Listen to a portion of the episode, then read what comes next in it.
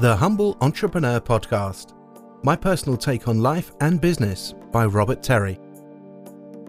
Since 2005, I've been the co owner of Nationwide Ventilation Limited, installing commercial kitchen ventilation. We've worked for the biggest names in the industry, including KFC and Taco Bell. The podcast gives you an insight into my journey and learnings along the way. Available on iTunes and Stitcher.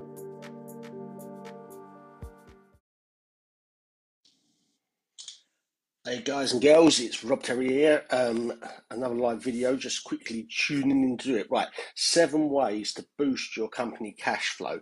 Now, um, pretty much every business at some point is going to suffer um, with uh, cash flow problems. It happens. There's no getting away with it. Sometimes you've bought too much stock. Sometimes you've got too much work committed. Whatever it may be, it could be at some point. It could be a complete lack of work that's uh, causing it. But there are things you can do when you've got a bit of a cash flow problem. There's certain things you can do um, that will help out your cash flow, and they work relatively quickly and easily. Now, some of these things will work better for uh, actual physical businesses that sell stuff, people that got products, that kind of thing. Others. Um, that, but most of them work generally speaking for everyone. So we'll get into them. So number one, the first thing you can do is negotiate with your customers advanced terms. Now, we, um, generally speaking, in ventilation business, most of the business we do with our customers is on 30 days, 60 days, or 90 days. Some of the real pain in the arse ones, are 90 days, um, and they tend to be the bigger businesses. Now, if you've got a lot of them that are doing that, it's time to start talking to them, renegotiate your terms. Now, some people will give you much better terms, and you can actually um, sort of owe, get money that's owed to you, you can sort of put it forwards and get it in quicker. So speak to them and negotiate new terms if you need to with them, um, so that you can get um, obviously money that's coming in or money that's due in. You don't have to wait so long for it. Like I say, some companies don't even do it. Some companies, um, a lot of people I know, sort of smaller one man bands, tend to work on amounts of money up front, so 50% deposit and so on and so forth. Or the other thing to do is looking at staging the payments for a project. So it could be 50% up front, 25% midway through, 25% on completion, or whatever that may be. But just negotiate those advanced terms with somebody. That's going to help your cash flow. So leading on to number two, kind of the same thing, but in reverse, and that is negotiate delayed payments with your suppliers or your creditors, i.e., pushing money that you owe to them further backwards.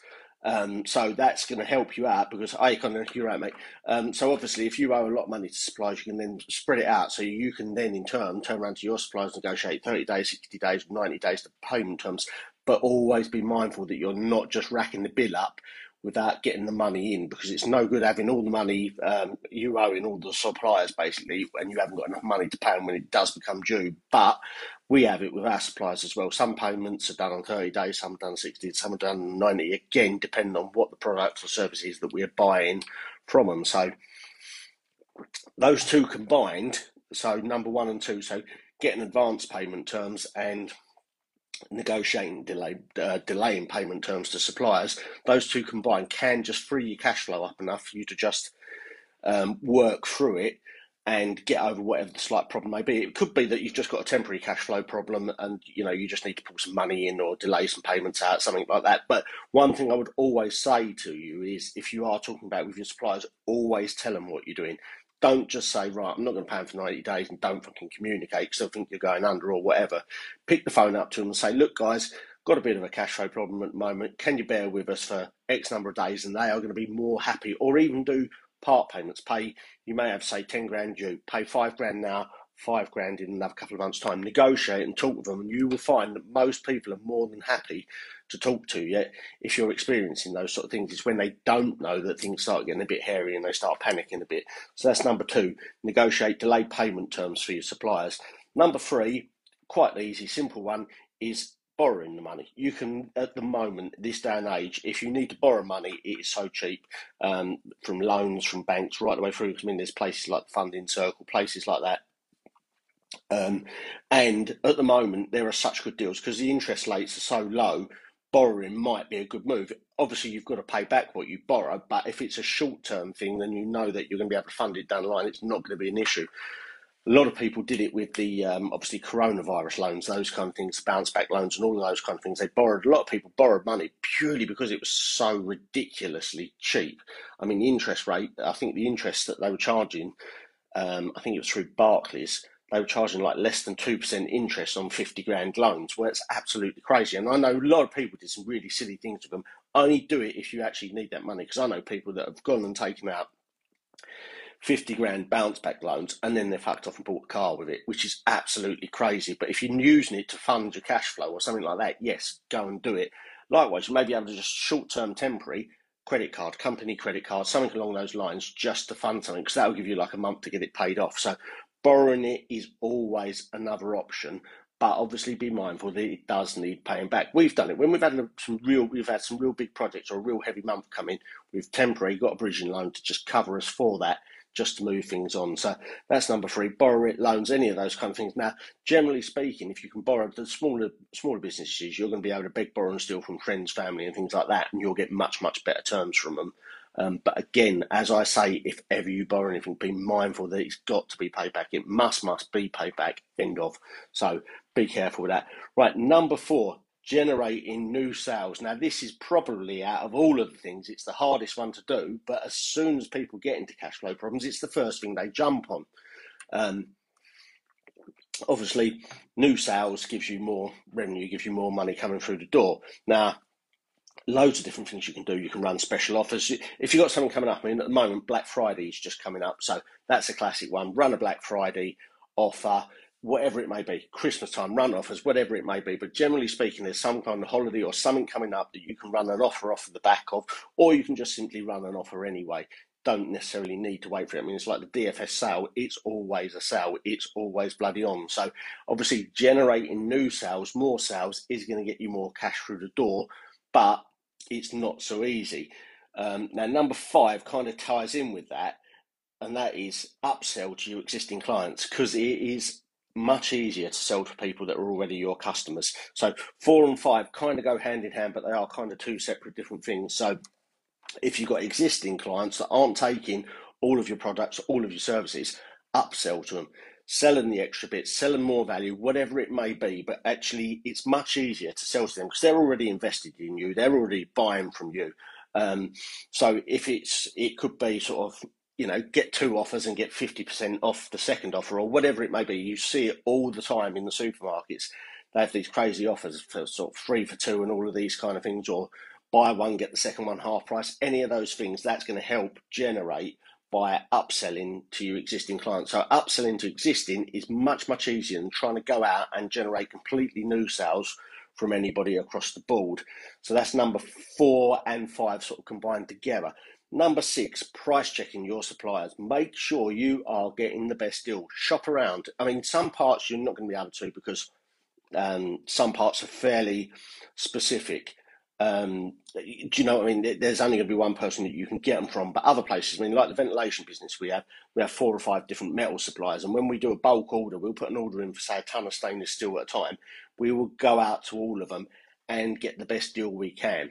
So whoever may be the cheapest in those terms, that's what you need to be doing. So price checking your suppliers, and you would be surprised by doing a bit of shopping around just how much money you can save. Now, um, like I say, we we do that when we buy certain things. So if it's big purchases or we've got a big quantity, we buy um, through different people. So we we chuck it out to all of them to get the best price. So price check all of your suppliers. That is going to give you um, a lot more money in banks. It's saving you money. It makes complete sense, doesn't it? So um, that's number six, price check your suppliers. Number seven, reduce your stock holding. Now, um, like I say, for a, a business um, that is uh, sort of a service based business, this is not going to be applicable. But to anyone that carries stock, I mean, we carry stock a certain amount of items. Stock is dead money until it's used and sold. Until it's turned into something else for us, the sheet material, for example, it, until it's turned into a canopy, then out the door and sold, it's dead money. So we keep our absolute stock to a minimum. But what we've actually managed to do is negotiate really good delivery terms. So we're now pretty much next day delivery. So we can phone up our metal suppliers. I can place an order anything up till three o'clock um, today, and we can have the metal here tomorrow morning for it. So we don't carry a stock. Firstly, it stops us getting robbed because at the moment stainless prices has gone through the roof, so they're crazy and everyone's trying to nick everything. So it stops us getting burgled. But secondly, it means that we're only buying it in as and when we're needing it, rather than buying it and just leaving it sat there doing nothing, just dead stock. Likewise, if you've got a lot of old stock, if you've got like a load of old stock, you think of all the like Black Fridays. This is what all the shops they love Black Friday because they can punt out all the crap. Just likewise, January sales, you go onto the next website and you're buying stuff from two, three years ago that's all gone out of fashion, but they're punting it all out on the cheap because they do it. So any old stock that you've got left laying around, make a real concerted effort and push it out because at the moment that old stock is just sitting there as dead money. So until you actually convert that to a sale, it's no good. So get rid of any old stock at the same time and reduce the physical amount of stock holding that you've got down. Now, these things, we've done all of these throughout our time in business, and all of them work, and all of them are going to help your cash flow to one degree or another, depending on how much you need to help your cash flow. The biggest thing you can do is obviously keep your top line sales as high as possible. That's obviously going to mean the money's nicely flowing in.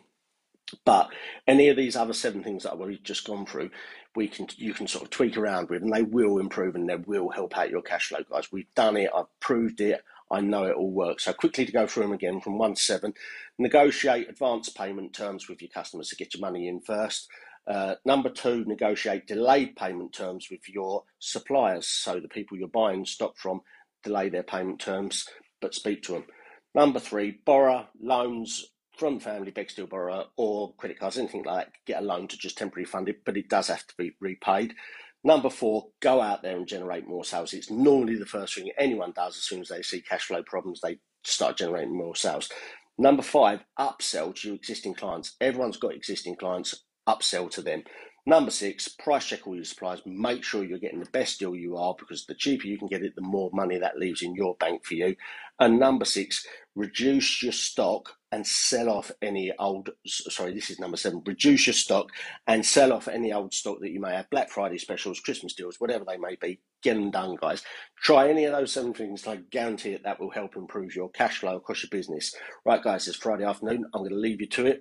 Once again this will probably end up as an episode on the podcast so if you are listening to this on the humble entrepreneur podcast please do share um, this with anybody that is listening. Anyone that's tuned in live, thank you very much for tuning in live. But if you are listening on the podcast, please do share with anyone you think this can help out with, guys. Right, leave you all to it. Speak to you later on. Cheers, guys. Bye.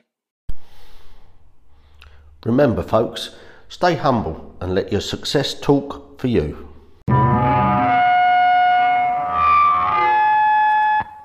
See you later. I think we have to go.